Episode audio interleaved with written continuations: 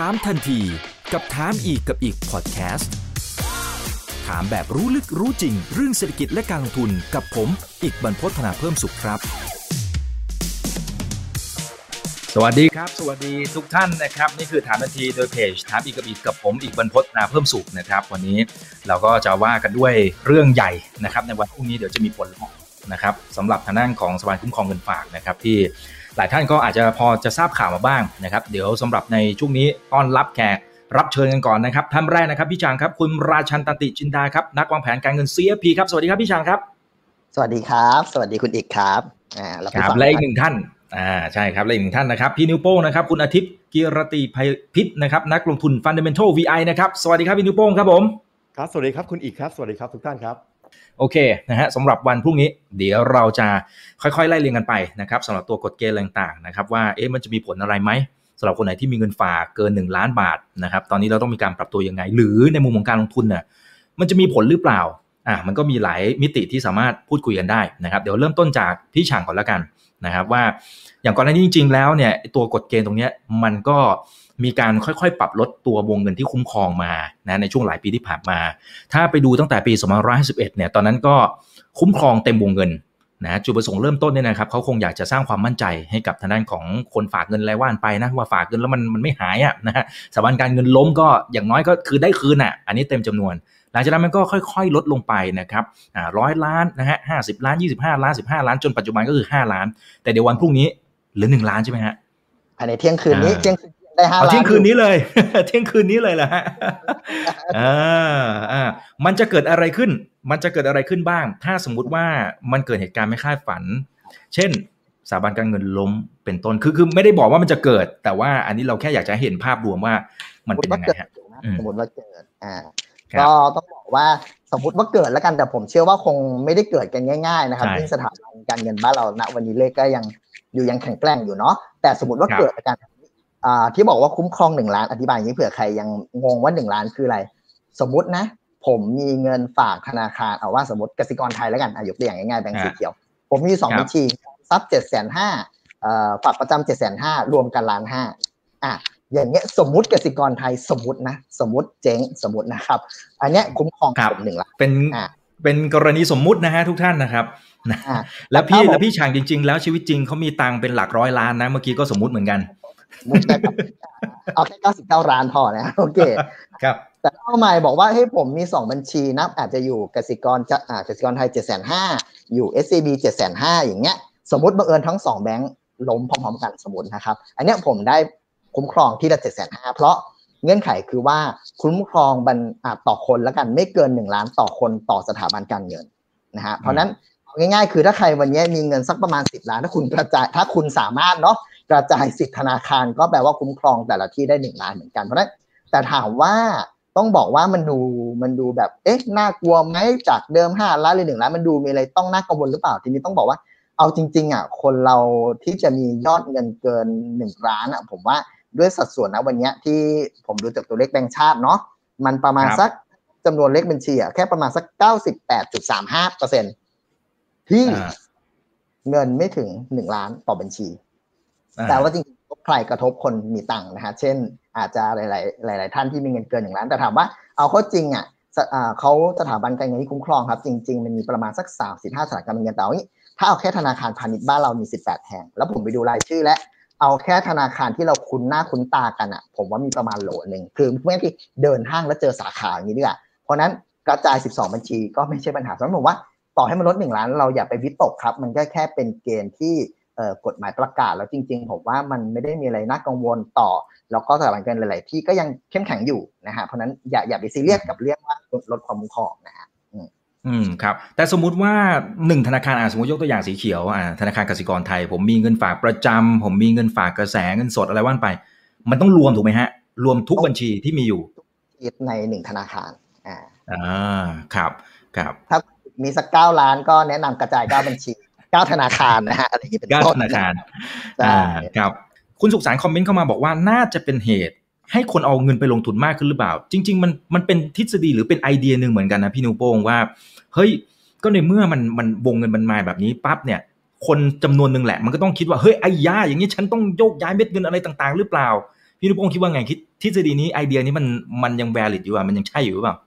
ครับ ก็เอ่อผมคิดว่ามีโอกาส นะแต่ว่าจะไม่ได้เกิดขึ้นใน first wave ในทันทีนะครับอืมคือเหตุเหตุเพราะว่าเหตุเพราะว่าเอ่อมาตรการเรื่องการลดเพดานการคุ้มครองเงินฝากเนี่ยที่ที่จะเกิดขึ้นกลางคืนวันเนี้ยวันพรุ่งเนี้ยอ่าเอ่อครับผมคนที่ฝากเงินเป็นหลักเป็นล้านล้านๆหรือว่าเป็นหลายๆล้านเป็นร้อยล้าน หรือว่าหลาย ๆ เงินเยอะๆเนี่ยเอ่อแปลว่าเขาต้องการกองหลัง ถ้าเทียบกับทีมฟุตบอลนะเงินฝากเนี่ยเหมือนกองหลังละอ่าถ้าสมมติว่าเขาจะเปลี่ยนกองหลังเนี่ยอะสมมติฟันได้เจ็บอย่างเงี้ย เขาก็ควรจะใช้กองหลังเหมือนกันอ่าอ่าซึ่งกองหลังเหมือนกัน เช่นใครบ้างก็เอ่อนอกจากนอกจากเงินฝากธนาคารเนี่ยอาจจะเป็นตราสารหนี้หรืออาจจะเป็นพันธบัตรนะครับซึ่งผมคิดว่ามันเป็น Product ที่คล้ายๆกันนะซึ่งก็สะท้อนออกมากับตัวเอ่อพันธบัตรของของรัฐบาลที่ออกออกเอ่อตัวตัวพันธบัตรบนเออออมทรัพย์พิเศษ e-wallet นะฮะอ่าที่ที่ออกมาเมื่อไม่กี่เดือนนี้เองนะฮะแล้วก็ขายหมดอย่างรวดเร็ว นะครับผมใช่ผมคิดว่ากระแส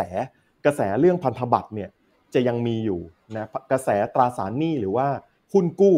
ยังมีอยู่นะครับในเวฟแรกเนี่ยน่าจะเป็นประมาณนั้นนะอ๋อต้องเรียกว่าเวฟแรกเนี่ยจริง ๆ ต้องทำแบบที่เอ่อพี่ช่างบอกก่อนนะครับก็คือการกระจายนะใช้กลยุทธ์แตกแบงค์พันก่อนนะอ่ามีกี่แบงค์แล้วก็อ่าแล้วก็แตกออกไปนะก็มี 10 แบงค์อะเรากระจายได้ 10 แบงค์แล้วก็เซฟรับประกันได้ 10 ล้านแล้วเนี่ยอันเนี้ยคือง่ายที่สุดละนะ ขยักที่ 2 ก็คือเปลี่ยนชนิดกองหลัง ก็จะเป็นพันธบัตรหุ้นกู้ตราสารหนี้ แต่อย่างไรก็ตามนะฮะแม้ตัวพวกหุ้นกู้นะครับหรือว่าหุ้นกู้บริษัทเอกชนเนี่ยก็มีความเสี่ยงเหมือนกัน มันมีมันมีเรทของมันเหมือนกันว่าแบบเรทเอ่อ triple A B triple B หรืออะไรต่างๆนะบริษัทใหญ่ๆ หุ้นกู้เนี่ยให้ผลตอบแทนประมาณ 2.25%นะครับ 2.25%เนี่ยถ้าเทียบกับการลงทุนในหุ้นปันผล นาทีเนี้ยหุ้นปันผลที่ให้เงินปันผลระดับ 3.5%ขึ้นไปเนี่ยมีมากมายนะครับใช่อันเนี้ยจะตรงกับครับที่คุณอีกบอกแล้วว่า มันมันจะเป็นไปได้ไหมที่จะเข้าสู่ตลาดหุ้น ผมเชื่อว่าเป็นไปได้ โดยเฉพาะในภาวะนี้ที่ผมได้ยินเอ่อข่าวไม่กี่วันนี้เองที่ทางทางแบงก์ชาตินะเริ่มพูดคุยเรื่องการลดดอกเบี้ย ความเป็นไปได้ในการลดดอกเบี้ยนะครับอ่าสิ่งเนี้ยอาจจะผลักดัน นอกจากเรื่องการลดดอกเบี้ยแล้ว แล้วก็การคุ้มครองเงินฝากแล้วเนี่ยอาจจะผลักดันให้มีเม็ดเงินจำนวนหนึ่งที่เข้ามาสู่ตลาดหุ้นโดยเฉพาะที่เป็นหุ้นปันผลครับ ยังจะลดอีกเหรอฮะ แค่นี้มันไม่เหลืออะไรแล้วนะพี่นุโป้งดอกเบี้ยเนี่ยเฮ้ยอันนี้ต้องถามพี่ช่างสิจากธนาคาร เออ แต่มันก็มีความเป็นไปได้เพราะมันเป็นเรื่องของนโยบายการเงินต่างๆ อย่างการประชุมรอบล่าสุดกรงงนะครับ ก็เสียงแตกละ4ต่อ2นะครับสองเสียงก็ก็อาจจะอยากให้ลดตัวดอกเบี้ยลงมาเพื่อประคับประคองเศรษฐกิจรายวันไปนะครับอันนี้แซวเล่นนะครับอ่าโอเค ทีนี้ทีนี้พี่ช่างอ่าเสียงเสียงน่าจะโอเคแล้วนะครับเดี๋ยวรบกวนเปิดใหม่อ่าโอเคนะครับอ่าอย่างเมื่อกี้เราเรากลับมาไอ้ตัวหลักการก่อนนะครับ อ่าก็อย่างเมื่อกี้ที่เราบอกว่าเราคุ้มครอง 1 ล้านบาทไปถึงตัวตัวตัวสถาบันการเงินนะครับ แต่ละที่นะแต่ว่าถ้าเป็นแบงก์รัฐผมก็จะว่าเขายังรับประกันแบบเต็มที่อยู่ถูกไหมฮะอ่าก็ต้องบอกว่าถ้าแบงก์รัฐเอาเงี้ยขึ้นชื่อว่ารัฐถือหุ้นเราสบายใจถูกไหมอ่าเอ่อแต่ครับว่าอ่าเอาเป็นว่าผมยกตัวอย่างแบงก์ที่หนึ่งละกันเนาะแบงก์ออมสินละกันแบงก์สีชมพูนะเอาเป็นว่าถ้าไปลองดูไส้ในกฎหมายเขาอะเขาอยู่ภายใต้กฎหมายเรียกว่า อ้างอิงกฎหมายนิดนึงเนาะจะได้ดูมีหลักการเนาะพระราชบัญญัติธนาคารออมสินนะทีเนี้ยถ้าถ้าใครลองมีโอกาสนะลองไปดูมันมีมาตราหนึ่งเขาเขียนระบุค่อนข้างชัดฮะว่ามันอยู่ในมาตรา21 ลองไปเซิร์ช Google ดูนะพูดง่ายคือเอาสรุปใจความว่ามีเวลามีประเด็นอะไรอะตัวรัฐบาลเนี่ยเป็นผู้ค้ำประกันทั้งสิ้นเนาะอ๋อมาตรากระทรวงการคลังใช่ไหมฮะอ่าใช่นะครับ ก็เพราะนั้นพูดง่ายคือตัวแบงก์ออมสินก็เป็นหนึ่งในทางเลือกสำหรับใครที่ เฮ้ยสมมติมีเงินสักประมาณพันล้านสมมติเนาะกระจายอืมแบงก์สามสิบห้าแบงก์แล้วโอ้ยเหลืออยู่เก้าร้อยกว่าล้านเอาเก้าร้อยกว่าล้านไปอยู่แบงก์ออมสินก็ได้นะครับถ้าถ้า concern เรื่องเอ่อเงินหายนะแต่ว่าอย่าลืมเวลาคุณฝากแบงก์หรือจะออมแบงก์ออมสินหรือแบงก์พาณิชย์ก็แล้วแต่เนี่ยสิ่งที่คุณต้องแลกคืออะไร โอกาสที่จะเสียผลตอบแทนหรือโอกาสรับผลตอบแทนที่อาจจะด้อยกว่าทางเลือกอื่นๆเนาะอย่างน้อยถ้าคุณไปอยู่หุ้นกู้ มันก็อาจจะมีผลตอบแทนที่ดีกว่าหรืออยู่หุ้นที่มีดีเวเดนอย่างเงี้ยนะครับเพราะฉะนั้นเอ่อสำหรับใครที่ก ลัวความเสี่ยง คุณจะกระจายหลายแบงก์คุณจะไปอยู่แบงก์ออมสินซึ่งมีกฎหมายเฉพาะ หรือคุณอาจจะไปอยู่ในเรื่องอะพันธบัตรรัฐบาลก็ได้นะครับ อีกทางเลือกหนึ่งก็คือหลายคนไม่รู้ก็คือตัวที่เป็นประกันพวกประกันสะสมทรัพย์หรือประกันชีวิตทั้งหลายแหล่เนี่ยมันก็มีกฎหมายเรียกว่ากองทุนประกันชีวิตที่ดูแลอยู่เหมือนกันก็คือวงเงินก็ประมาณสักหนึ่งล้านนะครับเพียงแต่ว่ามันอาจจะไม่ได้สะดวกสบายเท่าของตัวสถาบันคุ้มครองเงินฝากแค่นั้นเองเนาะก็เป็นทางเลือกแล้วกันว่าสำหรับใคร safe safe เนาะก็อยู่พวกนี้แต่ผมว่าจริง ๆ การลด วงเงินคุ้มครองเงินฝาก ผมว่าเป็นอะไรที่สำโดยส่วนตัวนะ เป็นสิ่งที่ดี ดีคืออะไรฮะในมุมไหนอ่าครับ ดีในมุมว่าจริง ๆ เราควรเหลือบไปดูเหลือบควรจะสนใจเงินในกระเป๋าตัวเองมากขึ้นฮะ คือต้องบอกว่าหลาย ๆ คนอ่านว่าเจเนอเรชันหลัง ๆ มาจนยุคใหม่ ๆ มา หลาย ๆ คนยังยึดติดกับเงินฝากอะ บางคนทำงานตั้งหลายปีมีบัญชี แค่บัญชีเดียวคือบัญชีเงินเดือน ซึ่งเป็นบัญชีออมทรัพย์ด้วย ดอกเบี้ยเท่าไหร่ล่ะ ถ้าเอาแบงค์ทั่วไปคือ 0.25%ต่อปีนะครับ บางแบงก์อย่าไปนับเลยครับพี่ อย่าไปนับเลย มันไม่เหลือแล้ว บางแบงก์ 0.125 อีกหนักเข้าไปอีกนะฮะ เพราะนั้นมันเป็นโอกาสดีที่โอเคพอเริ่มมีสัญญาณว่า เอ้ย เฮ้ย มีลดความคุ้มครองนะ ถึงแม้เราเงินไม่ถึงล้านไม่เป็นไรหรอก แต่เริ่มให้สนใจแล้ว คุณจะไปทำยังไงดีแหละ พอไปดูอ่าดูเพจคุณอิก ดูอ่าดูโซเชียลมีเดียต่าง ๆ เฮ้ย มีคนพูดถึงการลงทุนอะ เริ่มสนใจการลงทุนมากขึ้นแล้วอาจจะขยับมาพันธบัตรรัฐบาล กระเถิบมาหุ้นกู้ที่อยู่ในอ่าเรียกว่า credit rating อยู่ในระดับน่าเชื่อถือหน่อยคือระดับสักอ่าที่ AAA แล้วก็ต่ำสุดคือ triple B ลบอย่างเงี้ยก็ถือว่าเป็นระดับที่ยังน่าลงทุนอยู่เพราะนั้นอะไรอย่างเงี้ยเป็นโอกาสที่เรียกว่าเป็นแรงกระตุ้นแล้วกันให้ลองศึกษาความรู้เกี่ยวกับการเรื่องการลงทุนนะฮะ อ่าครับก็ก็เป็นทางเลือกให้กับทุกๆทท่านนะครับ เพียงแต่ว่าต้องศึกษานะอันนี้อันนี้ต้องย้ำนะครับเอ๊แต่พี่นิวโป้งครับคือถ้าสมมติว่าอ่าตามทฤษฎีที่เราคุยกันเมื่อกี้ว่ามันมีโอกาสเหมือนกันที่เขาอาจจะมีการลดดอกเบี้ยลงมานะครับแล้วก็เงินส่วนหนึ่งก็อาจจะโยกย้ายไปหาการสินทรัพย์ในการที่เขาไปลงทุนต่างๆ เนี่ยมันจะเกิดภาพเช่นเอ่อคล้ายๆกับ search for yield แล้วเหมือนกับมาลุมมาตุ้มไปไปหาอะไรที่มันด้วยความโลภอะไรมากจนเกินความรู้ที่เรามีมันจะกลายเป็น เป็นภาพนั้นหรือเปล่าสุดท้ายแล้วอะไรเงี้ยครับถ้าเงินมันเยอะจริงๆอะอย่างอย่างเงินในตัวที่ผมเห็นตัวเลขล่าสุดเนี่ยนะครับ อยู่ที่ประมาณ 15.97 ล้านล้านบาทโอ้โหมันเยอะมากนะทีนี้เงินเงินมันจะไปที่ไหนโอ้โหผมว่ามันมันก็มันก็จะมีนัยยะอยู่เหมือนกันนะครับอืมมันมันจะเกิดภาพนั้นไหมฮะมันเก่งกำไรอะไรมากจนเกินไปจนเกิด เพราะว่าฟองสบู่จนสุดท้ายมันโพแตกเลยครับ ก็เออผมผมคิดว่าเกิดยาก ถามว่าทำไม เพราะว่าเออคนลงทุนในหุ้นเนี่ยเออต้องระหว่างมันมีมันมีผลตอบแทนอยู่ 2 อย่างใช่ไหมมันมี dividend yield กับ capital gain ใช่ไหม dividend yield คือเงินปันผล capital gain คือผลต่างราคาร้อยละ99เนี่ยของนักลงทุนไทยเลยนะคือต้องการ capital gain ก็คือซื้อถูกขายแพงนะครับเพราะฉะนั้นสิ่งที่ต้องการจริง ๆ แล้วอะคือคือเขาต้องการจะไปลงทุนในสิ่งที่ลงทุนแล้วได้ตังค์อ่า ซึ่งหลักคิดนี้เกิดกับหุ้นไทย เกิดกับหุ้นเวียดนาม เกิดกับหุ้นอเมริกา เกิดกับหุ้นยุโรป รวมทั้งเกิดกับบิตคอยหรือว่าคริปโตแอสเซทจำนวนมากด้วย หรือถ้าเป็นในอดีตนะก็เกิดกับที่ดินหรืออะไรต่างๆ ที่เป็นสินทรัพย์ในการลงทุนนะครับ ทีนี้กระแสที่คุณอีกว่าเนี่ยว่าเฮ้ยเกิดเงินฝากเนี่ยมันไหลเป็น search for yield เนี่ยแล้วแล้วเกิดกระแสในการลงทุนหุ้นปันผลขึ้นมาจริงๆเนี่ยถามว่ามันมีโอกาสไหมจริง ๆคำตอบคือมีนะฮะเเมื่อ 3 ปีที่แล้วนะ2018 นะครับ เกิดเหตุการณ์ที่กอง REIT ทั่วโลก และ Infrastructure Fund เนี่ยกอง REIT เนี่ย outperform หุ้น ซึ่งเป็นสิ่งที่ประหลาดมาก 2018 ลองลองไปดูนะฮะ คือ REIT เนี่ยขึ้นมาแบบ REIT บางตัวขึ้นมา 30%ภายในเวลา 6 เดือน 50%ราคาถูกไหมฮะราคาใช่ราคาต่อหน่วย ราคา NAV ต่อหน่วย ขึ้นมาแบบ โอ้โห คือทุกคน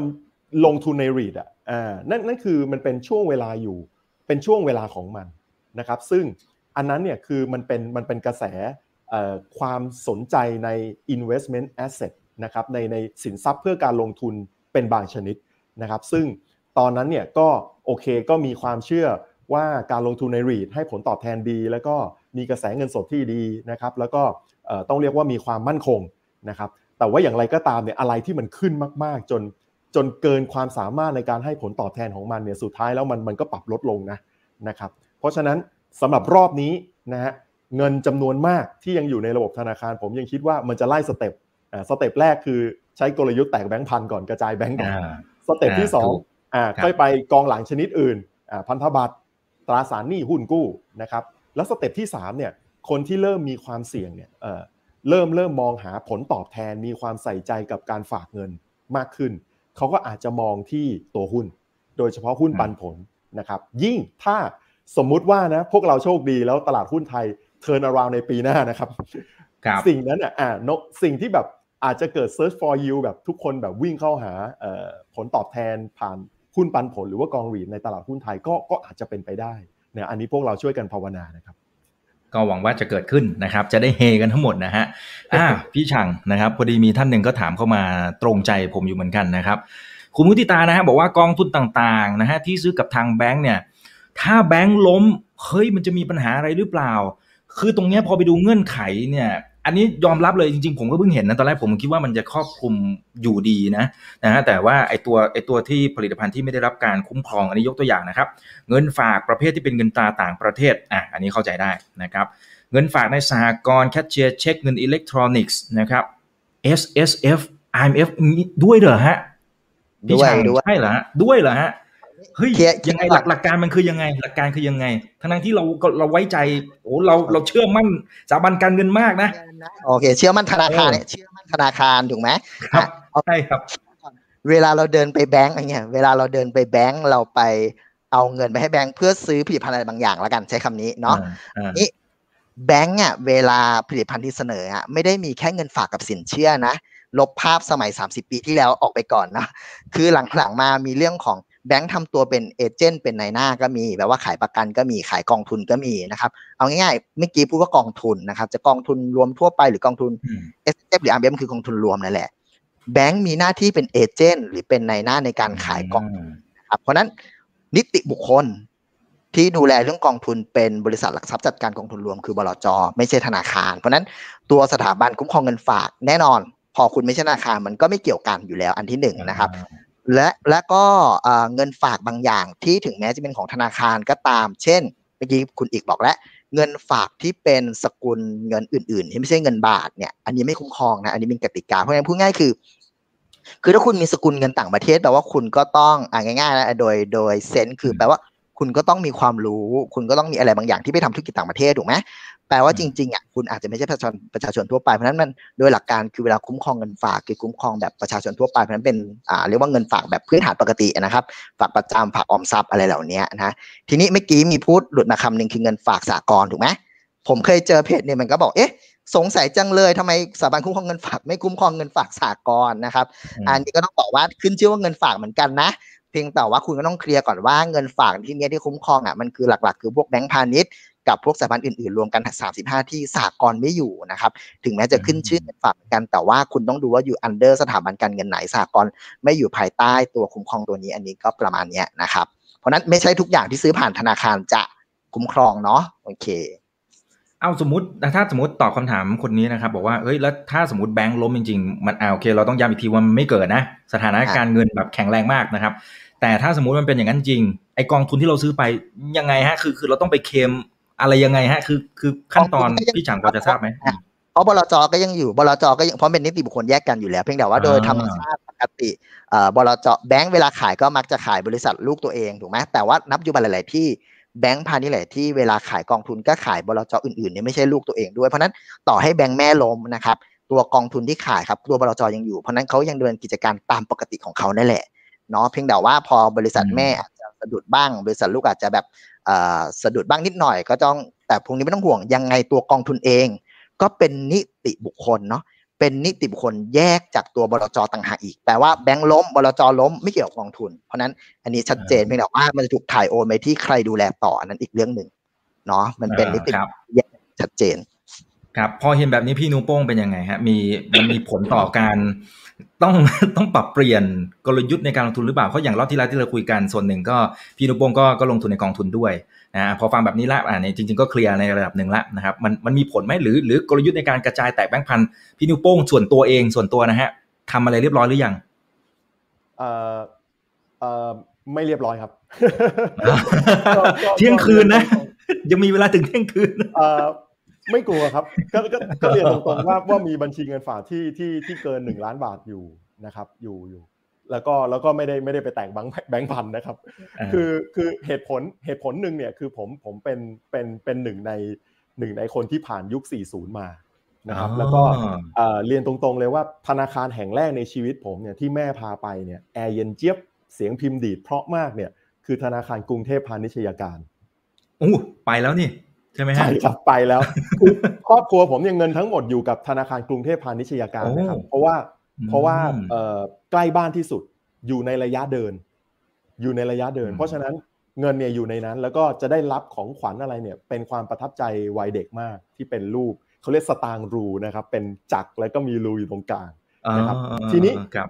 ตอน 2540เนี่ยถ้าใครผ่านจุดนี้มาเนี่ยจะจะพบว่าหนึ่งในแบงค์ที่มีข่าวลงหนังสือพิมพ์บ่อยมากๆเลยเนี่ยคือแบงค์กรุงเทพพาณิชย์นะครับอืมคือคือที่ผมผมบอกผมไม่กลัว เพราะว่ากว่าสมมตินะ ท่านผู้ฟังช่องคุณอีกอยู่ อย่าเพิ่งตกใจนะมต่อให้มันมีการเรียกว่าแบงค์มีปัญหาจริง ๆ นะ แบงค์มีปัญหาจริง ๆ นะ แบบ 40 เลยนะ กว่าจะไปถึงจุดนั้น มันมีสัญญาณคือกว่าไฟจะไหม้เนี่ยเราได้กลิ่นควันจนเข้มจนหายใจไม่ออกแล้วครับ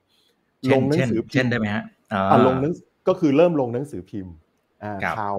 NPL หนักๆข่าวประชาชนเริ่มแห่ถอนเงินในบางสาขาในบางพื้นที่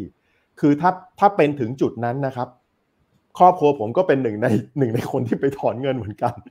อ๋อเราก็เราก็ไปถอนเงิน ซึ่งตอนนั้นก็ไม่ได้มีปัญหาอะไรนะครับไปถอนเงินเราก็ได้เงิน แล้วเราก็กระจายทันไปสมมติว่าถอนทัทันนครับตอนนั้นอืมทันครับ ตอนนั้นนี่คือเอ่อขออนุญาตเอ่ยชื่อเลยแล้วกันนะเผื่อเผื่อใครที่ผ่าน 40 มาแบบธนาคารนครหลวงไทย ธนาคารไทยธนุ สหธนาคารธนาคารมหานคร ธนาคารกรุงเทพพาณิชยการ อุ้ยมีเต็มไปหมดเลยนะฮะเป็นเป็นเป็นสิบอะเป็นสิบมันมันมันมันถอนมันทำอะไรทัน ในขณะที่ตัดกลับมายุคปัจจุบันเนี่ยนะครับ กองทุนต้องเรียกว่าต่อสินทรัพย์เสี่ยงอะไรต่างๆ ของธนาคารเนี่ยฐานะของธนาคารเนี่ยคนละเรื่องกับ 2540เนี่ยคือจะบอกว่าคนละเรื่องคืออะไรคือมันดีกว่าอย่างอย่างเทียบกันไม่ได้เลยนะมันดีกว่าแบบเทียบกันไม่ได้ คิดดูแล้วกันว่าเราผ่านเราผ่านโควิด มาปีครึ่งอะมาเกินหนึ่งปีครึ่งแล้วเนี่ย sector ที่ต้องเรียกว่าแทบไม่ได้มีผลกระทบในเชิงลบแบบหนักๆ ในภาวะเศรษฐกิจเนี้ยคือ sector ธนาคารพาณิชย์นะ ธนาคารพาณิชย์ไม่ได้ถูกกระทบแม้ว่าในช่วงแรก ๆ จะถูกการตั้งคำถามว่า NPL เนี่ยจะเป็นคลื่นสึนามิ แต่สุดท้ายความกลัวตรงนี้หายไปนะครับ ความกลัวตรงนี้หายไปในขณะที่ sector อื่นๆ เนี่ย sector ท่องเที่ยว โรงแรม ร้านอาหารเนี่ยยังคงมีเมฆหมอกปกคลุมอย่างแน่นหนาเลยนะครับ เพราะฉะนั้นผมเลยคิดว่าด้วยความแข็งแกร่งของของธนาคารพาณิชย์ของไทยเนี่ยนะครับรวมทั้งบทเรียนจากยุคต้มยำกุ้งเมื่อ 24 ปีที่แล้วเนี่ยทำให้ธนาคารพาณิชย์ปัจจุบันเนี่ยห่างไกลจากความเสี่ยงจุดนั้นค่อนข้างมากนะครับเพราะฉะนั้นในแง่เงินฝากเนี่ยบัญชีผมผมไม่ได้แตกเป็นจำนวนมากๆแบบแบบที่แบบที่แม้กระทั่งตัวผมเองพูดนะครับ แต่พอพูดเสร็จก็เดี๋ยวก็ไปดู อาจจะลองแตะดูบ้างนะครับ อีกอีกอันหนึ่งที่ที่อยากแตะนิดนึงนะฮะชอบคำถามเมื่อกี้ที่ที่เอ่อท่านผู้ฟังเอ่อท่านผู้ชม comment มานะฮะแล้วคุณอิกถามพี่จังเนี่ยนะฮะเรื่องบลจบริษัทหลักทรัพย์จัดการกองทุนรวม คือเป็นแบบที่พี่จังว่าเลย ในความเข้าใจผมนะครับผมยังไม่ได้อ่านกฎหมายนะผมเข้าใจว่าบลจกับธนาคารพาณิชย์มันแยก entity กัน มันมีบลจที่ไม่ได้เกี่ยวกับธนาคารเลยมีนะครับอืมบลจวันอย่างเงี้ยอ๋อ บลจทาลิสของพี่ประภาสอย่างเงี้ยไม่ครับมีไม่ได้เกี่ยวข้องกับธนาคารเลยเป็นบลจซึ่งเขาก็คือบริษัทหลักทรัพย์จัดการกองทุนรวมนำเงินของผู้ลงทุนมา แล้วก็ไปซื้อไส้ในของบลจนั้นเนี่ยเขาก็เป็นไปถือปตท AOT Advance CPO หรือว่าสารพัดหุ้นให้เราอีกทีหนึ่ง ซึ่งหุ้นพวกนั้นมันยังอยู่ มันไม่ได้เกี่ยวข้องกับสถานะของธนาคารครับ อืมครับครับโอเคอะอันนี้จากประสบการณ์จริง ๆ เลยนะครับ อย่างน้อยๆคือเราต้องคอยสังเกตอะนะฮะว่าเอ้มันมีควันมันมีอะไรมาหรือเปล่านะครับ ถ้ามันมีก็ก็ขยับตัวนะครับ แต่ตอนนี้ไม่มีนะครับ อันนี้ก็ยืนยันนะครับ คุณพลอยบอกว่าสามารถติดตามคุณนิ้วโป้ง และคุณราชันได้ช่องทางไหนอะโอเค เดี๋ยวนั้นในช่วงท้ายนะครับ คุณนัทมนบอกว่าอยากฟังเรื่องนี้พอดีค่ะนะครับ แล้วก็อีกสองสามท่านอยากให้ยกตัวอย่างหน่อยว่า ถ้าสมมุติมันปิดจริง ๆ นะครับอ่าอย่างเมื่อกี้ที่พี่ฉ่างบอกตั้งแต่ตัวอย่างตอนแรกนะครับ ถ้าบอกว่าอ่าเจ็ดแสนห้านะฮะก็โอเค เราก็จะได้เจ็ดแสนห้าทันทีเลยภายใน 30 วันใช่ไหมฮะอ่าแต่ถ้าสมมติมีตังเกินมากกว่านั้นล่ะ เขาคุ้มครองแค่หนึ่งล้านกระบวนการหลังจากนั้น สมมุติว่าอ่าเลสเซว่าล้านห้าอ่าสมมติมันเกินมาห้าแสนเนี่ย กระบวนการที่เราจะได้ตังคืนมันประมาณไหนฮะแล้วก็มีโอกาสไม่ได้ไหมอืม ก็อะสมมติคุ้มครองก่อนสมมติอะผมมีฝากล้านห้าแล้วกันเนาะแบงค์แบงค์เอแห่งหนึ่งเนาะแล้วปรากฏว่าเจ๊งถูกไหมอะล้านหนึ่งตัวอันนี้คือคนฝากเงินไม่ต้องทำอะไรนะ อยู่บ้านเฉยๆ พอแบงค์ปิดกิจการตัวสถาบันคุ้มครองเงินฝากจะไปจัดการให้หมด เพียงแต่ว่าดีสุดคุณควรมีพร้อมเพย์เพราะนั้นพร้อมเพย์ที่ผูกกับ ID เพราะนั้นภายใน 30 วันตัวสถาบันคุ้มครองเงินฝาก จะโอนเงินตัวอะสมมติผมฝากล้านห้าเอาหนึ่งล้านแรกไปก่อนภายใน 30 วันนะครับผ่านพร้อมเพย์ ส่วนที่เหลือ อันนี้มาว่ากันพูดง่ายคือตามระดับชั้นเจ้าหนี้แหละก็ต้องไปไล่ดูว่าแบงก์มีเจ้าหนี้อะไรบ้าง มีสินทรัพย์อะไรบ้างหักลบกลบหนี้กันแล้วค่อยเรียงลำดับชั้นว่าเราเป็นหนึ่งในเจ้าหนี้แหละ แล้วก็แชร์กันว่าเราจะได้สักประมาณเท่าไหร่ ซึ่งถามว่า process ตรงนั้น ยาวนานแค่ไหนก็ต้องไปว่ากัน process ในเรื่องของการชำระราคาและชำระบัญชีและนะครับ แต่อยากให้สบายใจว่าภายในสามสิบวันคุณได้แน่ๆหนึ่งล้านต่อธนาคารนะฮะโดยที่อยู่บ้านเฉยๆด้วยนะ ไม่ต้องโอ้โหได้ข่าวธนาคาร A ล้มเฮ้ย ฉันจะต้องโทรไปที่ไหนดีหาเบอร์ search Google อย่าไม่ต้องนะครับ ขอแค่ต่อให้คุณไม่มีพร้อมเพย์เถอะเขาก็จะส่งเช็คไปที่ที่อยู่ตามทะเบียนบ้านเพราะนั้นออยู่เฉยๆได้ไม่เป็นไรครับนี่คือโปรเซสตามปกตินะฮะโอเคเนาะเพราะนั้นก็แต่ไม่ต้องห่วงฮะยังไงก็คงไม่ลมนะอย่างที่พี่นิวพี่นิวโป้งบอก ยังไงตอนนี้ยังไม่เห็นควันเพราะนั้นอันนี้เป็นแค่ให้ดูโปรเซสคร่าวๆก็พอเนาะโอเคครับครับโอเคนะครับมีท่านหนึ่งอยาก ทราบความเห็นของพี่นิวโป้งนะครับ ว่ากลุ่มหรือว่าโอกาสในการลงทุนในตลาดหุ้นไทยเนี่ยยังมีอยู่ไหมนะครับ เอาแค่กลุ่มก็ได้ครับ เราเราไม่ลงตัวหุ้นแล้วกันนะฮะหรือมีวิธีการมองอย่างไรในช่วงที่เหลือของปีนี้นะครับ คุณพีนะฮะครับผมครับก็ต้องเรียนว่าปัจจุบันนี้เราเราอุดมไปด้วยข่าวร้ายอยู่ในตลาดหุ้นนะครับ เรียนตรงๆเลยก็คือผมมีความเชื่อว่าเดือนสิงหานะครับ แล้วก็เดือนกันยาเนี่ยเรามีเวลาอีกประมาณหนึ่งเดือนครึ่งเนี้ยจะเป็นเดือนหัวเลี้ยวหัวต่อของตลาดหุ้นไทยในช่วงเวลาที่เหลือยาวไปถึงปีหน้าเลยนะครับ เหตุเพราะว่าปัจจุบันนี้เราได้ปิดเมืองนะครับล็อกดาวน์นะซึ่งมันใช้ต้นทุนของพี่น้องประชาชนไทยเนี่ย เป็นจำนวนสูงมาก ๆ เลย ต้นทุนในการล็อกดาวน์ต่อวันเนี่ย มันมหาศาลอย่างอย่างอย่างหาที่สุดไม่ได้จริง ๆ นะครับ ใช่ใช่โดยเฉพาะผู้ประกอบการรายการรายเล็กเนี่ยนะฮะใช่ครับประชาชนทั่วไปด้วยใช่ครับ ลองเอาง่ายๆเลยมองไปที่ร้านอาหารที่เราเข้าไปนั่งไม่ได้เนี่ยนะครับ เราเราเราคิดดูว่าถ้าเราเป็นเจ้าของร้านเราเราจะรู้สึกยังไงนะครับ แล้วก็ตอนนี้ผมเชื่อว่าคนไทยส่วนใหญ่นะครับ มีความเชื่อว่าเราจะได้ล็อก ไปจนถึงสิ้นเดือน คือเรามองข้ามกลางเดือนนี้ไปแล้ว เพราะว่าปัจจุบันนี้ก็ยังมีอัตราการติดเชื้อในระดับหมื่นเก้าอยู่นะครับครับยังกราฟยังไม่ลงอย่างมีนัยสำคัญ ทีนี้สิ่งที่จะเปลี่ยนภาวะตลาดในช่วงที่เหลือของปี โดยเฉพาะไตรมาสสี่กับปีหน้าได้เนี่ยมันมีอยู่2ประประประเด็นเท่านั้นเองประเด็นที่ 1 ก็คือ อัตราผู้ติดเชื้อเนี่ยต้องลดลงนะครับ ต้องต้องภาวนา ซึ่งผมภาวนามาตั้งแต่ต้นเดือนกรกฎาแล้วนะครับ ก็ยังไม่ได้ลดลงนะ แล้วก็ตอนนี้เดือนสิงหาก็ก็คาดว่ายังยังยังยังยังอยู่ในระดับสูงอยู่นะ เราต้องภาวนาให้ให้ระดับเนี่ยมันลดลง พอระดับมันลดลงเสร็จปุ๊บเนี่ย ในขณะเดียวกันต้องภาวนาให้อัตราการฉีดวัคซีนเนี่ยมันสูงขึ้น คือเราต้องการระดับ5 5 0 0 0 0 ต่อวันนะฮะเป็นแบบนี้ทุกวันถึงสิ้นปี ผมผมไปกดเครื่องคิดเลขมาเมื่อวานนะฮะว่าจำนวนวันที่เหลือนับจากวันนี้ถึงสิ้นปีคือ 143 วัน ถ้าเราต้องการให้การฉีดวัคซีนของคนไทยเนี่ยครบ 100 ล้านโดสเนี่ยทั้งประเทศไทยเนี่ยเอาแบบเข็ม 1 เข็ม2นะเราต้องฉีดทุกวันนับจากนี้เวลาประมาณ 5 5 0 0 0นะครับซึ่งถึงตอนนี้แปลว่าเราต้องการทั้งวัคซีนแล้วก็ปริมาณในการในการฉีด ซึ่งปริมาณความสามารถในการฉีดไม่มีปัญหานะเราขาดที่ปริมาณวัคซีน ดังนั้นด้วยการ factor สองอย่างนี้เราตีความได้สองแบบหนึ่งคือถ้าเราโชคดี ถ้าเราโชคดีนะ ทั้งสองอย่างนี้พัฒนาการไปในทางที่ดีขึ้น แปลว่าไตรมาสสี่เราจะได้เปิดเมือง ไตรมาสสี่จะได้เปิดเมืองเนี่ยแปลว่า budget กระสุนบาซูก้าต่างๆ ที่รัฐบาลเตรียมเอาไว้แล้วตอนนี้ผมเขาผมผมภาวนาให้เตรียมไว้แล้วด้วยนะครับ คือเตรียมยิงนะฮะว่าหลังจากเปิดเมืองปุ๊บเนี่ยยิงตามออกมาเลย ผมผมคิดว่าที่เขาไม่กล้ายิงตอนเนี้เพราะว่ามันปิดเมืองอยู่การอัดฉีดอะไรออกไปเนี่ยด้วย mobility ของคนไม่มีเนี่ยมันก็อาจจะไม่ได้ผลไตรมาสสี่ได้เปิดเมืองอ่าใช่ไตรมาสสี่ได้เปิดเมือง ได้ high season ของ sector ท่องเที่ยวเต็มเต็มสามเดือน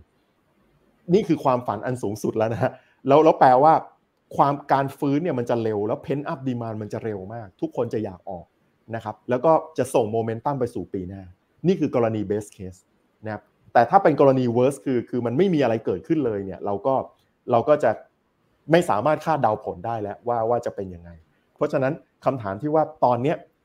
มองภาวะตลาดยังไงเนี่ยต้องเรียกว่ามันเป็นภาวะหัวเลี้ยวหัวต่อ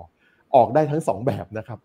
นะแต่ในขณะเดียวกันผมยังมีความเชื่อว่าตลาดหุ้นไทยยังคงสามารถลงทุนได้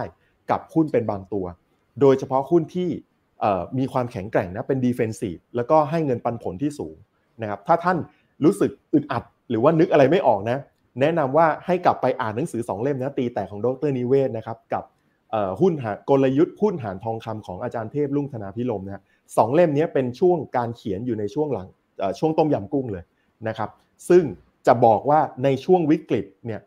การ selective หุ้นเนี่ยเขาทำยังไง แล้วการโฟกัสไปที่เงินปันผลมากกว่า growth เนี่ยทำยังไง แล้วก็ผ่านวิกฤตได้นะครับ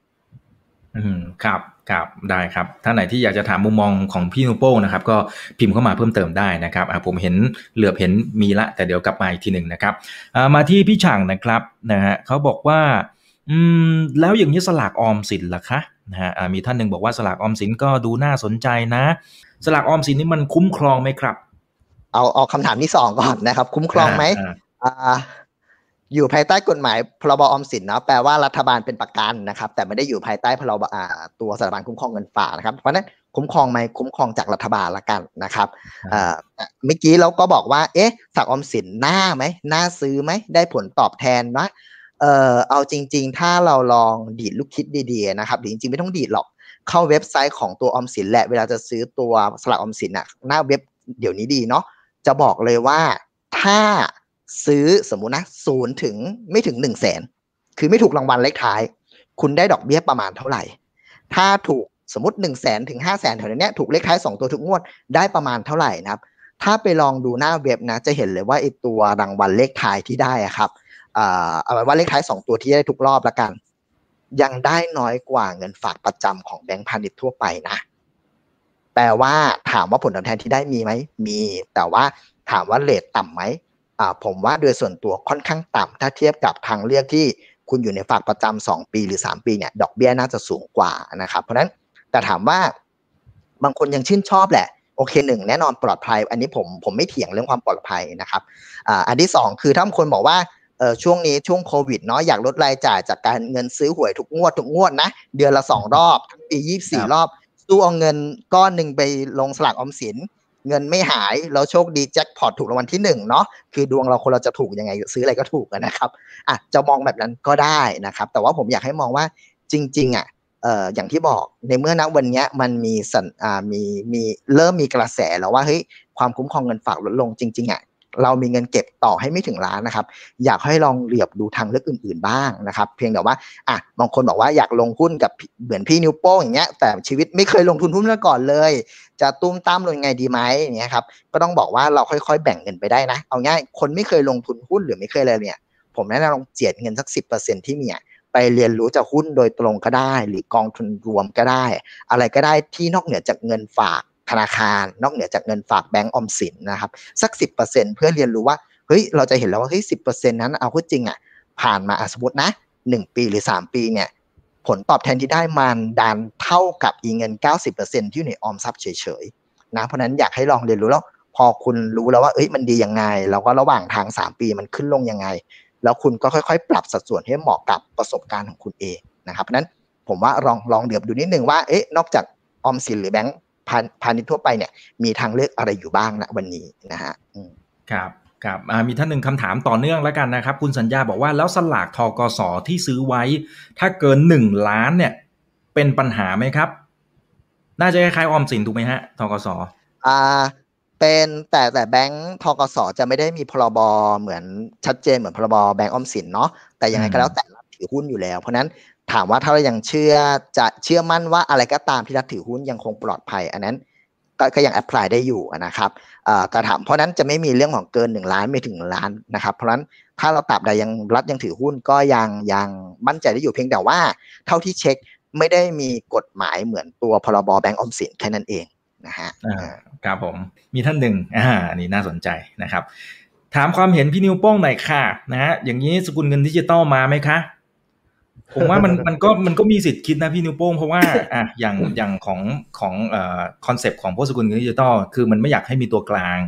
นะอะอย่างธนาคารพวกนี้มันพอมันมีตัวกลางมันก็มีประเด็นประเด็นประมาณนี้แหละว่าเดี๋ยวปรับเปลี่ยนนู่นนี่นั่นกฎเกณฑ์อะไรต่างอย่างนี้มันจะกลายเป็นอีกหนึ่งเหตุผลไหมฮะที่ที่จะทำให้สกุลเงินดิจิตอลเนี่ยรอบนี้แหละของจริงเลยหรือเปล่า หรือส่วนตัวพี่นิวโป้งลงด้วยหรือเปล่าเอ่อคือคริปโตแอสเซทเนี่ยเอ่อผมผมมองเป็นระดับโลกเลยนะคือคือ สินทรัพย์ลักษณะเนี้ยคนไทยอาจจะอาจจะไม่เป็นส่วนหนึ่งของสังคมโลกอะ่ะเพราะว่าราคาของบิตคอยอีเทเรียมริปโปอะไรต่างๆเนี่ยมันมันก็เป็นราคาอ้างอิงของของของกระดานโลกเลยนะผมมีความเชื่อส่วนตัวนะว่าว่าการลงทุนลักษณะเนี้ย crypto asset หรือว่าอะไรที่เกี่ยวข้องหรือ ecosystem ของมันเนี่ยผมเรียกรวมๆว่าเป็นบล็อกเชนนะผมเชื่อว่าในอนาคตมีมันมันเป็นสิ่งที่มีอนาคตนะผมเชื่อว่าเป็นสิ่งที่มีอนาคตนะครับ เพียงแต่ว่าปัจจุบันเนี้ยไอตัว ecosystem ของมันเนี่ยคนมองน้อยกว่าตัวคริปโตเคอเรนซีเป็น unit เป็นเป็นหน่วยเงินเป็นหน่วยเงินเลยนะครับอย่างเช่นเรามอง BTC เรามอง ETH Ethereum เรามองเรามองเป็นหน่วยเงินหน่วยเงินนะแล้วเราก็ซื้อเพื่อเพื่อเพื่อชอบด้วยความชอบที่ว่ามันจะขึ้นไปเยอะๆนะซึ่งไอสิ่งเนี้ยเราอยู่ในเกมที่เสียเปรียบโดยโดยส่วนตัวนะผมรู้สึกว่าเราอยู่ในเกมที่เสียเปรียบเพ ราะนั้นพอมันอยู่ในเกมที่เสียเปรียบเนี่ยโดยส่วนตัวผมผมยังไม่ได้ซื้อคริปโตแอสเซทประเภทนี้นะครับแต่ว่าเรียนตามตรงก็คือติดตามกองทุนที่ลงทุนในบล็อกเชนอยู่นะครับซึ่งอ่าซึ่งไส้ในของมันเนี่ยบางทีมันไปลงทุนทางอ้อมในสิ่งเหล่านี้อ่าบางทีมันมันลงทุนในบริษัทที่ลงทุนในสิ่งเหล่านี้อีกทีหนึ่งหรือมันเป็นการลงทุนในบริษัทซึ่งเป็นกระดานเทรดของ crypto asset หรือไปลงทุนในบางอะไรพวกนี้แหละใช่ฮะหรือไปลงทุนในในบางบริษัทที่เป็น ecosystem ของของสิ่งเหล่านี้ ซึ่งผมคิดว่าไอไอกิจการเหล่านี้แหละที่มันจะปรับตัวไปได้เรื่อย ๆ แล้วก็ไม่ไม่ไม่ไม่ล้มไม่มีความเสี่ยง ในขณะที่ตัวตัว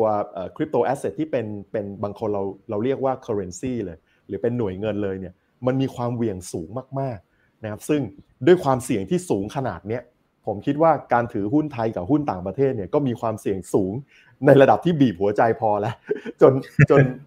จนไม่จนผมไม่ไม่ไม่พร้อมจะไปจะไปถืออะไรแบบนั้นนะครับ ถ้าถ้าสมมุติจะถือเนี่ยจะถือผ่านกองทุนที่ลงทุนในในทีมบล็อกเชนเป็นทีมแมติกนะครับครับเออผมขอขยายความอีกนิดนึงเมื่อกี้ที่พี่นิวโป้งบอกว่ามันเป็นสินทรัพย์ถ้าถ้าฟังไม่ผิดคือ เราเสียเปรียบอย่างนี้แหละฮะ อันนี้ใช้คำถูกหรือเปล่า ผมไม่แน่ใจว่าผมฟังถูกหรือเปล่าใช่ครับ คือคำว่าเราขยายความนิดนึงอ่าโอเค เราเสียเปรียบในที่นี้คืออะไร คืออ่าสมมติสมมติผมเอาตัวที่แบบฮอตที่สุดเลยนะ เอาเอาที่เป็นที่รู้จักที่สุดคือบิตคอยเลย การการเคลื่อนที่ของบิตคอยเนี่ยในวันหนึ่งเนี่ยเราเคยเชื่อว่าบิตคอยที่ห้าหมื่นแปดพันเหรียญ US หนึ่งห้าหมื่นแปดพัน US ดอลลาร์ต่อหนึ่งเหรียญบิตคอยเป็นราคาที่ถูก เพราะมันขึ้นไปที่หกหมื่น นะครับแต่ในขณะที่อีกบางวันเนี่ยเราคิดว่าสี่หมื่นเนี่ยเป็นราคาที่แพงเพราะมันลงต่ำไปกว่าสี่หมื่นอย่างเงี้ยคำถามคือในฐานะนักลงทุนหนึ่งคนที่กำลังจะเอาเงินจริงไปแลกกับกับเงินดิจิตอลเนี่ยนะครับเรามีความได้เปรียบตรงไหนคำตอบคือ ผมนึกไม่ออกว่าเราได้เปรียบตรงไหนเราผมไม่รู้ว่าเราอยู่ตรงไหนของไซเคิลผมไม่รู้ว่าเราเราจะเราจะตีมูลค่ามันด้วยอะไร ผมไม่รู้ว่าตัวที่ผมไปซื้อมาเนี่ยมันถูกหรือมันแพง หรือ ถ้าผมพลาดผมต้องรอเท่าไหร่ ผมรอได้ไหมรอได้กี่ปี หรือมันจะมาลายหายไป ผมจะนึกไม่ออก ถ้าผมนึกไม่ออกแล้วผมไปจั่วมานะ แล้วไปอยู่กับมือนะคราวนี้ผมจะเสพข่าว CNBC กับ Bloomberg ด้วยจิตว้าวุ่นมากนะครับ ถ้าผมบางทีผมแบบอ่านเจอแบบคุณอีรอนมัสมาพูดแบบอุ้ยบิตคอยมีปัญหาเรื่องการใช้พลังงานดอชคอยกันเถอะพวกเราอย่างเงี้ยผมก็จะแบบ ใจเป็นหล่นตะตุ่มอะใจมันร้อนอะ ในขณะที่อีกคนนึงบอกโอ้บิตคอยจะมีอนาคต ผมเชื่อว่าในอนาคตสิบปีข้างหน้า มันจะไปเป็นแสนอย่างเงี้ย ผมก็จะแบบ ผมอยู่ในเกมนี่คือคำว่าอยู่ในเกมที่เสียเปรียบนะครับอ๋อครับงั้นถ้าเกมที่ได้เปรียบก็คือว่าเราเราเข้าใจในสินทรัพย์นั้นๆอะเรารู้ว่าอะไรที่จะ drive ขึ้นอะไรที่จะ drive ลงอะไรต่างๆถูกไหมฮะแล้ว valuation เราทำอะไรยังไง ถ้าเราประเมินได้เรารู้อยู่ไซเคิลไหน อันนี้คือสินทรัพย์ที่ได้เปรียบ ครับครับ ใช่ครับเพราะว่าอ่าเพราะว่าถ้าสมมุติว่าเราเราไม่รู้อะไรเลยเนี่ย คือต่อให้เลยนะหุ้นไทยตอนนี้นะ สมมุตินะ หลับท่านเตรียมเงินเลยนะอย่าไม่อยากใช้คำว่าหลับตาซื้อนะแต่แต่แต่เรียกว่าท่านเลือกหุ้นที่เป็นเป็นเป็นบิ๊กแคปแล้วราคาปัจจุบันอยู่ในระดับเดียวกันกับมีนาคมปีที่แล้ว ซึ่งเป็นโควิดรอบหนึ่งเป็นมหาวิกฤตเลยเนี่ยเซ็ตอยู่ที่ 1,000 จุด ผ่านมาเป็นเวลาปีกว่า เซ็ตอยู่ที่พันห้าร้อยจุด แต่ราคาหุ้นพวกนี้มันยังเท่าเดิมเนี่ยท่านซื้อของพวกนั้นด้วยเงินปันผลระดับ3ถึง4.5เปอร์เซ็นคำถามคือต่อให้ท่านติดนะ ท่านจะติดอย่างมีความหวังอ่าอยากจะใช้คำว่า ไม่ได้ติดดอยแต่ซื้อคอยที่ราคาเป้าหมาย ระหว่างทางก็จะยังมีเงินปันผลนะครับปลอบใจให้สบายใจสบายกายนะครับ ครับขอขออีกทีได้ไหมฮะเมื่อกี้ไม่ได้ติดดอยแต่อะไรนะไม่แต่ว่าซื้อคอยที่ราคาเป้าหมายนะครับอ่าซื้อคอยที่ราคาเป้าหมายเออชอบชอบนะครับอ่าคุณนัทพบบอกโดนใจครับพี่นิ้วโป้งนะฮะนะฮะแล้วก็คุณทยาพิสิทธิ์นะครับบอกพี่นิ้วโป้งเนี่ยโอ้พูดคอนเซปต์เหมือนคุณปู่เรนบัฟเฟตเลยชอบมากนะครับ อ่าเอ้ยพี่ฉังคนนี้น่าสนใจฮะพี่เมฆอ่าคุณเมฆน้องเมฆนะครับบอกว่า ทำไมการคุ้มครองที่มีการปรับเนี่ยที่เราคุยกันเนี่ยนะฮะสถาบันคุ้มครองเงินฝากเนี่ยนะครับบอกว่าให้มันเหลือล้านหนึ่งเนี่ยนะครับมันเป็นช่วงเวลาพอดิบพอดี กับธนาคารแห่งประเทศไทยเข้าไปซื้อทองจัดหนักจัดเต็มมันเกี่ยวโยงอะไรกันหรือเปล่า มันมีความเชื่อมโยงอะไรกันไหมอ่าเดี๋ยวนะ เกี่ยวอะไรกันไหมบอกว่า plan ลดหนึ่งล้านอะเขา plan กันมาอยู่แล้ว เป็นสิบ หลายปีแล้วนะสิบปี จริง ๆ มันควรลดหนึ่งล้านตั้งแต่เมื่อซักรอบแรกถ้าผมจะไม่ห้าปีที่แล้วน่าจะรอบหนึ่งเราคนเลื่อนมา เป็นปีที่แล้วรอบหนึ่งปีที่แล้วพอปีแล้วมันเจอจังหวะโควิดพอดี ก็บอกว่าเลื่อนอีกรอบหนึ่งนะครับ แต่รอบนี้ไม่เลื่อนแหละนะครับ คือพวกนั้นพูดง่ายคือถ้าถ้าจะถ้าเกี่ยวกันขนาดนั้นแปลว่าเขาต้องแพลนซื้อทองกันตั้งแต่เมื่อสิบปีที่แล้วนะ แต่ผมเชื่อว่าคงไม่ใช่ ครับ เพราะนั้นเอาเป็นว่าโดยเซนนะส่วนตัวเนี่ยผมว่าคงไม่เกี่ยวนะครับ แล้วก็จริง ๆ ที่เขาลดนะวันนี้ผมว่าก็สมเหตุสมผลนะ เพราะจริง ๆ ก็อย่างที่บอกอะการเรียกว่าคุ้มครองเงินฝากคือในวันนี้คนที่มีเงินฝากในบัญชีไม่ถึงหนึ่งล้านอะประมาณสักเก้าสิบแปดเปอร์เซ็นมันก็ไม่มีความจำเป็นที่ภาครัฐจะต้อง มีต้นทุนไปดูแลคนอีกสองเปอร์เซ็นที่จริง ๆ เขาดูแลตัวเองได้อยู่แล้วนะครับ เพราะนั้นก็ต้องบอกว่าไม่ได้เกี่ยวกับซื้อทองและจริง ๆ ก็สมเหตุสมผลที่จะลดอยู่แล้วนะครับ ผมครับผม โอเค เข้าใจได้โอ้ แล้วตอนนี้คนพิมพ์ประโยคทองของพี่นิ้วโป้งมาเต็มเลยนะฮะ ไม่ได้ติดดอยแค่ซื้อคอยที่ราคาเป้าหมายห้าห้าห้านะคุณพลกิจคุณต้น คุณจิตติมมาและอีกหลาย ๆ ท่านนะครับ ก็พิมพ์ประโยคทองนี้มาเลยนะครับ โอเค คุณธีรวุฒินะหมายความว่าพี่นิ้วโป้งเองจะรอให้ภาพชัดเจนก่อน แล้วจะไปซื้อแพงกว่า แล้วกินกำไรน้อยกว่าก็ไม่ซีเรียสแบบนี้หรือเปล่า คือไม่ใช่พวกที่ใช้คำภาษาอังกฤษว่า double or nothing ผมไม่ไม่ไม่มั่นใจว่าความหมายคืออย่างไร แต่เป็นว่าอาจจะอาจจะเหมือนกับรอให้เห็นภาพชัดก่อนอะแต่พอภาพชัดปั๊บต่อให้มันราคาแพง แต่มันชัวร์พี่นิ้วโป้งก็จะเอา มันเป็นสไตล์สไตล์ของพี่นิ้วโป้งเป็นสไตล์นี้หรือเปล่า เอ่อ จริง ๆ ไม่ใช่นะครับคือผมผมไม่แน่ใจว่าที่ที่เขียนถามมานี่หมายถึงตัว crypto asset หรือเปล่านะครับหรือหมายถึงถึงตัวหุ้นงั้นงั้นผมตอบตอบสองอย่างเลยนะถ้าถ้าหมายถึงถ้าหมายถึง crypto asset ว่าจะรอให้มันชัวร์ก่อนแล้วค่อยเข้าไปซื้อเนี่ยคำตอบคือผมเชื่อว่าผมก็ยังไม่ซื้อเป็นเหรียญอยู่ดีนะครับด้วยเหตุเหตุผลเดิมฮะคือคือผมคิดว่าผมอยู่ในเกมที่เสียเปรียบ คือถ้าถ้าถ้าสมมุติว่าผม ผมผมซื้อบิตคอยน์ที่ราคา 45,000 เหรียญ US ดอลลาร์ต่อต่อเหรียญเนี่ยในวันนี้เนี่ยผมไม่รู้เลยนะว่ามันมันถูกหรือมันแพงนะครับด้วยเหตุผลเดิมเลยฮะนี่นี่คือเกมที่เสียเปรียบ เพราะฉะนั้นผมจะเลือก alternative ของมันก็คือไปซื้อ ecosystem ของบล็อกเชนมากกว่า ซึ่งมันมีกองทุนนะมี ETF ลักษณะนี้ให้ลงทุนอยู่จริงๆนะครับแต่ถ้าสมมุติว่าคำถามนี้อยู่เป็นบริบทของหุ้นไทย ว่าจะรอให้ชัดเจนก่อนแล้วค่อยเข้าไปเข้าไปซื้อเนี่ยคำตอบคือคือไม่ใช่นะฮะคือผมผมเป็นคนลงทุนอยู่ตลอดเวลานะครับแล้วก็ต้องเรียกว่าตอนนี้ผมมีมีมีสัดส่วนที่ตั้งใจในการลงทุนนะเพราะฉะนั้นไม่ว่าตลาดแพงผมก็ลงทุน ตลาดถูกผมก็ลงทุน ตลาดดีก็ลงทุน ตลาดไม่ดีก็ลงทุน คือคนที่อยู่ในตลาดหุ้นเนี่ยจะจะเข้าใจคำนี้นะครับว่า ไม่ว่าตลาดดีหรือตลาดไม่ดี คุณก็ต้อง คุณก็อยู่ในตลาดหุ้นอ่าคุณก็จะ invest อ่าใช่ครับ stay calm stay invest เนี่ยมันเหมือนกับแบบ มันไม่เหมือนกับซักผ้าแบบเอ้ยฝนตกเดี๋ยวไปเก็บไปซักพรุ่งนี้อะไรอย่างเงี้ยคือบางทีอ่ามันมันมันไม่สามารถกะได้แบบนี้อะเพราะฉะนั้นคือไม่ว่าจะเป็นยังไงเนี่ยหน้าที่ของเราคือซักผ้าแล้วเอาผ้าไปตากนะเรามีหน้าที่แบบหลบแดดหลบมุมหลบอะไรต่างๆ เอาพัดลมมาเป่ามันทั้งให้มันแห้งนะ เราทำได้ประมาณนี้เราทำได้ดีที่สุดประมาณนี้ เพราะฉะนั้นคำตอบถ้าสมมติเป็นบริบทหุ้นเนี่ยก็ก็จะลงทุนตลอดเวลานะครับครับผมโอเค เข้าใจได้นะครับ ขอบคุณมากนะครับอ่าถ้าเฟดนะครับมีนโยบายเปลี่ยนแปลงอะไรใด ๆ นะครับ พี่ชังเองจะให้คำแนะนำกับในเรื่องของการวางแผนจัดพอร์ตอะไรอย่างไรนะครับ คุณเอฮะถ้า ถ้าเฟดอ่าเช่น tapering QE ลดละอะไรต่างๆ นะฮะ ขึ้นดอกเบี้ย อ่า เราก็ไม่รู้ว่าเขาจะทำอะไรบ้าง แต่นี้ก็ก็เป็นสิ่งที่กะเก่งกันอืมอ่าผมให้อย่างนี้ ยังไงซักคนเราหนึ่งคนอะ ควรมีเงินอยู่หลายที่อย่างนี้อะคือคือเงินเราไม่เหมือนแฟนนะการมีแฟนมีได้คนเดียวนะในเวลาหนึ่งนะครับ แต่ว่าเงินของเราอะควรกระจายหลายที่ เอ่อ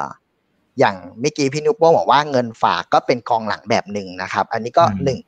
ฝากพี่น้องสัดส่วนมากน้อยแค่ไหน อีกเรื่องหนึ่งอันนี้เนี่ยณวันนี้กองหลังแน่ๆที่ทุกคนควรมีอะก่อนที่จะไปลงทุนนะ เงินก้อนแรกควรมีคือเรียกว่าเงินสำรองเผื่อใช้จ่ายนะเอาง่าย ๆ คือถ้าเมื่อก่อนคนชอบพูดว่าอยู่ให้ได้หกเท่า อยู่ให้ได้หกเดือนนะ แต่ณวันนี้พอโควิด ตั้งแต่มีนาที่ผ่านมานะปีที่แล้ว ผมว่าควรอยู่ได้ 12 เดือนนะครับอันนี้เงินแบบกองหลังนะฮะคืออยู่ในเงินฝากเงินฝากที่นี้ ถ้าคนบอกว่าเฮ้ยออมทรัพย์ช่างเพิ่งบอกว่าดอกเบี้ยมันน้อยไม่ใช่เหรอ คุณไม่อยู่ออมทรัพย์ที่เป็นพวก e-saving สินะวันนี้ e-saving ดอกเบี้ย 1.5%ก็ไม่ได้ขี้เหร่เท่าไหร่นะนะครับอันเนี้ยแบบกองหลังอยู่ได้ 1 ปีนะครับส่วนที่เหลือเป็นส่วน invest และนะครับคุณก็แบ่งสัดส่วนอย่างที่ว่าไม่ใช่แฟนคุณเรียกลงทุนได้หลายที่ ถ้า ใครเรียกว่ายังไม่เคยลงทุนหุ้นนะครับ คุณก็หลักตาตาสารนี้หน่อย ถ้าใครมีประสบการณ์ลงทุนหุ้นแล้ว จะลงทุนหุ้นบ้างคือหุ้นรายตัว เราเวลาแบ่งสัดส่วนนี้ครับ ผมแบ่งสัดส่วนเป็นตระกูลสินทรัพย์เสี่ยงต่ำกับเสี่ยงสูง ตระกูลเสี่ยงต่ำคือพวกอ่าหุ้นกู้พันธบัตรทั้งหลายแหละกองทุนตราสารนี่อันนี้ตระกูลหนึ่งตระกูลเสี่ยงสูง คือเช่นหุ้น กองทุนหุ้น กองลีดหุ้นรายตัวคริปโตก็อยู่ในนี้นะครับ ทีนี้ถามว่าถ้าสมมติข่าวเฟดทำอะไรไม่รู้แล้วแต่แหละ นโยบายการควรจัดสรรกันยังไง กลับมาดูตัวเองก่อนครับว่าตัวเองอะกินอิ่มนอนหลับที่แค่ไหน เช่นมีเงินอยู่ร้อยหนึ่งสามสิบเปอร์เซ็นถ้ามันผันผวนแล้วยังกินอิ่มนอนหลับอยู่ แปลว่าสามสิบเซนน่ะคุณอยู่ในตระกูลสินทรัพย์เสี่ยงได้ แล้วในสามสิบเปอร์เซ็นนั้น คุณจะแบ่งเป็นอ่ายี่สิบห้าเปอร์เซ็นอะยี่สิบห้าเปอร์เซ็นเป็นกองทุนหุ้นหรือกองทุนหลีดนะครับ ที่เหลือห้าห้าเปอร์เซ็นสี่เปอร์เซ็นอยู่หุ้นรายตัวก็ได้ เพราะปกติไม่มีเวลาติดตามดูหุ้นรายตัวสี่เปอร์เซ็นก็ได้ อีกหนึ่งเปอร์เซ็นถ้ารักพี่เสียดายน้อนอยากลงคริปโตก็ได้ แต่ไม่เกินหนึ่งเปอร์เซ็นเนาะ หรือถ้าไม่ลงเลยก็เป็นอีกทางเรื่องหนึ่งที่ที่สำหรับคนที่ไม่ได้ติดตามนะครับ เพราะนั้นอะไรแบบนี้จะได้รู้ว่าตัวเองกินอิ่มนอนหลับแค่ไหน แล้วก็ต่อให้สถานการณ์เฟดจะประกาศอะไรรัฐบาลจะประกาศอะไรที่ไม่คาดหมายอีกไหม เราก็อยู่กับมันได้อย่างมีความสุขนะครับ บนสัดส่วนบนสินทรัพย์ที่ตระกูลเสี่ยงสูงที่เรากินอิ่มนอนหลับได้นะอ่าครับอันนั้นคือในแง่ของมุมของการจัดพอร์ตโดยภาพรวมนะครับ กินอิ่มนอนหลับนะฮะอ่าพี่นุโป้งล่ะนะครับถามเผื่อแล้วกันนะครับ จริงๆคุณเอถามพี่ช่างแต่ว่าถามเผื่อพี่นุโป้งแล้วกันนะครับว่าพี่นุโป้งเองเตรียม หรือเปล่าหรือไม่เกี่ยวเลยคือ คือก็มองหาหุ้นอะไรอยู่ดีนะฮะหรือมันมีผลไหมมันมีผลต่อการตัดสินใจในการที่จะเฟ้นหาหุ้นด้วยหรือเปล่า เอ่อ ก็ต้องเรียกว่าการเตรียมตัวของผมคือคือปัจจุบันเนี้ยผมผมมีมีกองหลังกองกลางกองหน้าแบบแบบที่พี่ช่างบอกเนี่ยนะครับ แล้วก็ตัวเงินสดนะครับ ก็ตรงกับที่พี่ช่างบอกเหมือนกัน คือผมฝากใน e-saving นะฮะคือเงินฝากส่วนส่วนใหญ่นี่อยู่อยู่ใน e-saving นะซึ่งซึ่ง e-saving เนี่ยเอ่อมันให้ดอกเบี้ยสูงกว่าเงินฝากแม้กระทั่งประจำ12 เดือนเนี่ยก็สู้ไม่ได้นะฮะแล้วก็เพียงแต่อาจจะบอกท่านผู้ฟังของของทาง คุณอีกนิดนึงคือถ้าเมื่อไหร่ที่คุณไปเปิดบัญชี e-saving นะประสบการณ์ส่วนตัวเลยนะ มันไม่มีสมุดบัญชี มันไม่ได้มีเอกสารอะไรนะ คุณต้องเขียนเลขบัญชีนะ แล้วก็ชื่อนามสกุลคุณพร้อมเลขบัญชีนะ แล้วส่งให้ภรรยาคุณด้วย เกิดเกิดคุณเป็นโควิด คุณเป็นอะไรขึ้นมา ไอ้เลขนี้ไม่มีใครในโลกรู้เลยนะ มันอยู่ในมือถือคุณอยู่นะอ่าเพราะนั้น เพราะนั้นเออเป็นไฟที่ดีใช่อย่างน้อยคือคุณต้องต้องลิสต์มา แล้วก็พอมีข่าวโควิดเยอะๆเนี่ย ผมลิสต์ออกมาเลยเนี่ย e-saving เนี่ยคือคือผมมีฝาก e-saving ทั้งแบงก์สีเหลือง แบงก์สีม่วงนะครับแบงก์สีน้ำเงินผสมส้มนะครับแบงก์สีหลายสารพัดสีเลยนะครับที่ที่ที่ที่มี e-saving อยู่เนี่ยก็มีอยู่ประมาณ 5 แบงค์นะที่ที่ที่ฝาก e-saving อยู่ แล้วผมก็พบว่านอกจาก e-saving แล้วเนี่ยผมก็เริ่มมี e-investment account นะฮะก็คือเป็นเป็นบัญชีคลาส E นะของของธนาคารแห่งหนึ่งนะของบลจแห่งหนึ่ง ก็ไม่มีสมุดบัญชีอีก อันนี้ถ้าสมมติแบบบอกแชร์ให้ฟังก็คือ ผมเพิ่งมาพบช่วงโควิดเนี่ยที่ที่แบบกลับมาดูเออเราลืมทำอะไรหรือเปล่า ปรากฏผมพบว่าผมลืมบอกคนใกล้ตัวอ๋อพอพอรู้แบบนี้ปุ๊บเนี่ยง่ายๆเลยนะอุตส่าห์เก็บไว้ตั้งนาน เก็บไว้ตั้งนานไม่เพราะต้องพราะเปิดพเผยราหมดแล้ว พอเราเริ่มเปลี่ยนปุ๊บเนี่ยเราเราเดต้าเบสเก่ามันจะใช้ไม่ได้ไงเราก็ต้องมานั่งอัปเดตเดต้าเบสแล้วส่งส่งอ่าซึ่งวิธีการส่งง่ายๆนะคุณก็ส่งเอ่อส่งทางอีเมล หรือส่งทางอะไรหรือปริ้นเป็นกระดาษแล้วก็ส่งให้ภรรยาหรือส่งให้คนที่เรารักก็ได้นะครับเอ่อนั่นคือนั่นคือทางหนึ่งในในการในการเอ่อฝากธนาคารนะครับ แล้วก็ในช่วงเวลาแบบเนี้ยผมผมคิดว่าการกระจายลงทุนเนี่ยเป็นเป็นหัวใจนะครับ คืออหุ้นไทยก็ควรมีหุ้นต่างประเทศก็ควรจะมีด้วย นะครับคือเราเริ่มเราเริ่มที่จะกระจายเอ่อไปที่ต่างประเทศบ้างนะซึ่งสำหรับคนที่เอ่อยังกลัวการเริ่มลงทุนในต่างประเทศเนี่ยอาจจะเริ่มต้นจากการ convert RMF นะฮะจากหุ้นไทยเนี่ยไปเป็นหุ้นต่างประเทศ เพราะว่า RMF เนี่ยคือเกมยาว ถ้าใครยังอายุ 30 กว่า 40 กว่าเนี่ยการคอนเวิร์ตไป RMF แปลว่าเจอกันอีกทีตอนอายุ 55 มันจะขึ้นคุณก็ไม่ต้องดีใจ มันจะลงอืมคุณก็ไม่ต้องเสียใจ เพราะว่าเจอกันอีกทีตอนอายุ 55 บวกฮะ เพราะนั้นใช้โอกาสเนี้ยที่จะเริ่มแบบพิจารณาเอ่อใส่ใจกับกับเวลที่ท่านมีแล้วก็เริ่มกระจายการลงทุนนะครับ อืมครับ โอเค ขอบคุณมากนะครับ ยกตัวอย่าง e-saving ได้ไหมคะยังไม่ค่อยเคลียร์ค่ะ ข้อดีข้อเสียเป็นยังไง อะพี่ช่างขยายความตรงนี้หน่อยนะครับ อ่า e e saving คือบัญชีเงินฝากออมทรัพย์นะครับซึ่งอยู่ภายใต้พรบคุ้มครองเงินฝากนะ จะไม่เหมือน e money ครับ e saving คือออมทรัพย์ เปิดกับธนาคารเพียงแต่ว่าโดยปกติอ่าอย่างที่พี่นิวโป้งบอกไม่มีสมุด นั่นแปลว่าอันดับแรกคุณต้องไม่มีมีเรียกว่าโมบายแบงกิ้งของธนาคารนั้นๆก่อนนะครับเอ่อณปัจจุบันผมเห็นอย่างน้อยประมาณ 4-5 แบงก์เลยขึ้นไป ที่ให้ดอกเบี้ย 1.5%ต่อปีขึ้นไปนะครับวิธีการคือพอมันเปิดเนี้ยผมผมมีแบงก์อ่าเป็น mobile banking แบงก์หนึ่ง เปิดบัญชีบน mobile banking ผมก็ได้เลขบัญชีทันทีนะครับ มันใช้วิธีส่งทางอีเมลมาให้ เราก็แค่มีหน้าที่จำหรือจดหรือ capture ไงก็แล้วแต่ให้ว่าเลขบัญชีนี้เนาะแล้ววิธีการทำธุรกรรมครับ เหมือนออมทรัพย์ปกติเลย แค่ไม่มีสมุด คุณโอนก็ได้ ไปถอนแบบไม่มี ATM ที่ตู้ก็ได้ จ่ายบิลก็ได้สแกน QR code ก็ได้ทำด้วยทุกอย่างเหมือนออมทรัพย์ แค่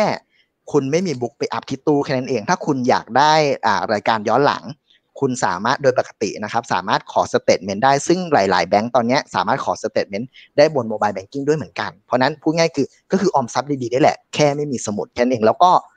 อย่างที่บอกถ้ามีคนใกล้ชิดก็อย่าลืมแจ้งเลขบัญชีให้คนใกล้ชิดด้วยเผื่อเผื่อนะฮะเผื่อเป็นอะไรไปนะครับอ่าเพราะฉะนั้นครับปอ่ากติครับไม่ต้องกังวลใจฮะอ่าครับผมอ่าแค่มันอาจจะสะดวกขึ้นหน่อยนะครับเอ่อมีท่านหนึ่งนะครับเขาบอกว่า เอ๊ะพี่นิวโป้งครับ ตอนนี้มันดูเหมือนเศรษฐกิจมันค่อนข้างจะย่ำแย่นะ อย่างนี้จะขอคำแนะนำในการลงทุนยังไงนะฮะเห็นทางสำนักข่าวต่างประเทศบอกว่าเนี่ยประเทศไทยกำลังจะเข้าสู่ภาวะเศรษฐกิจถดถอย เออยังไงพี่นิวโป้งแล้วหรือหรืออีกอันหนึงก็เห็นบอกว่าอาเซียน